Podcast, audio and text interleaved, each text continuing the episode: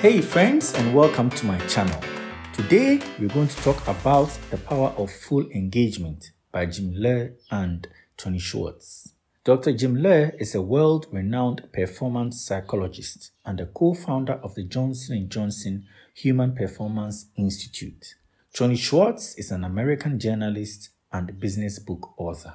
I would like to start with a quote from the authors. Energy, not time, is the fundamental currency of high performance. Performance, health, and happiness are grounded in the skillful management of energy.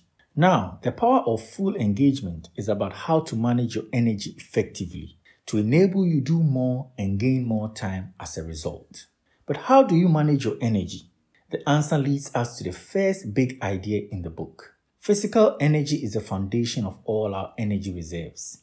Exercise is key. There are several benefits to exercise. These include offsetting some of the effects of overeating, providing a powerful way to remove our negative emotions, renewing us mentally and restoring our emotional energy. The recommended exercise protocol is 20 to 30 minutes of continuous exercise, usually 3 to 5 days a week at 60 to 85% of your maximum heart rate. The second big idea in the book is spiritual energy. It is where we set our inner values and purpose. The process for managing our energy starts with defining a purpose and taking action.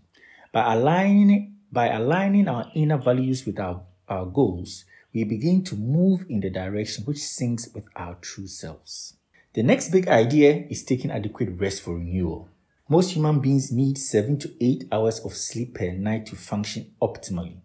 Going to bed early and waking up early helps optimize performance. The fourth big idea is managing energy effectively. The key to energy management is through discomfort and subsequent renewal, and this brings about growth. For example, the process of training your muscles in the gym involves tearing your muscles and resting for them to heal. The process, this process is how your muscles grow in strength. Remember, any form of stress that prompts discomfort has the potential to expand our capacity physically, mentally, emotionally, or spiritually, so long as it, it is followed by adequate recovery. The fifth big idea is positive emotions. A positive emotion is derived from any activity that is enjoyable, fulfilling, and affirming to our well being.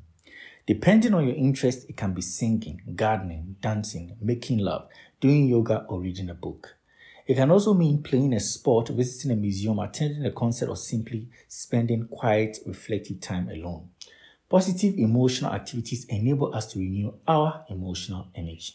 The last big idea is taking positive action. How do you take action? The answer lies in habits and rituals.